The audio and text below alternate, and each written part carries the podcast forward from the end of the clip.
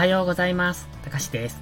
今朝も寝起きのポジティブ発言、笑顔で歯磨き、やっていきましょう。今日も絶好調です。今日は、文章を書くと話し上手になるというタイトルでお話しします。先日、昨日ですね、はアウトプットで得た3つのことというタイトルでお話ししましたが、今日はその中の文章を書くという点に焦点を絞ってお話ししますね。Twitter やブログなど文章を読むことは多くても、実際に書くことは少ないんじゃないでしょうか。会社でのメールぐらいですかね。SNS でも書きますけど、Twitter や LINE はかなり短い文章ですよね。Twitter は140文字という中で工夫して書く練習はできますが、長い文章にはそれなりの良さがあります。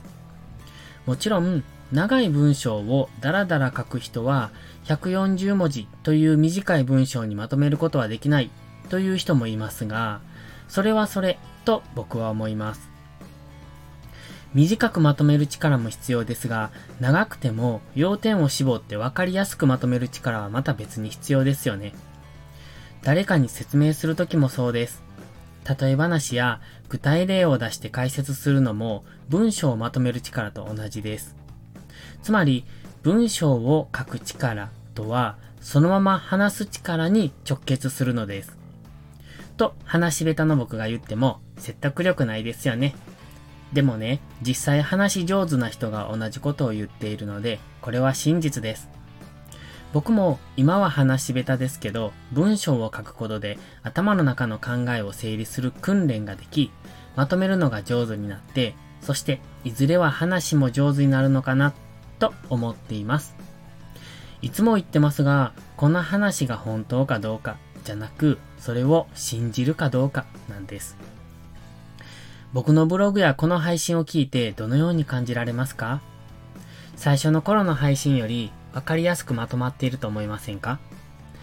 自分の評価ではよくわかりませんので、これを聞いていただいての感想をいただけると嬉しいです。ではまとめますね。文章を書くことで得られるもの。文章を書く力がつくと要点をまとめ上手になる。つまり、頭の中の思考をまとめる力がつくってことです。そして、その力は話す力に直結します。